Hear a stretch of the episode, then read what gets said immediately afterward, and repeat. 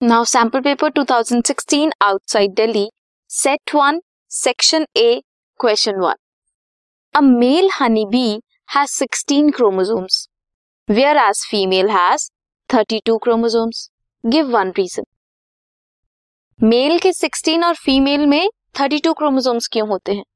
Because male honey bee की development होती है without fertilization from the female gamete जिसे पार्थिनोजेनेसिस भी बोलते हैं।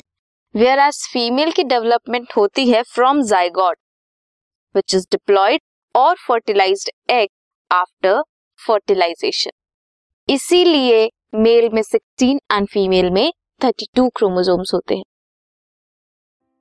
This podcast is brought you by Hubhopper Shiksha Abhiyan अगर आपको ये पॉडकास्ट पसंद आया तो प्लीज़ लाइक शेयर और सब्सक्राइब करें और वीडियो क्लासेस के लिए शिक्षा अभियान के यूट्यूब चैनल पर जाएँ।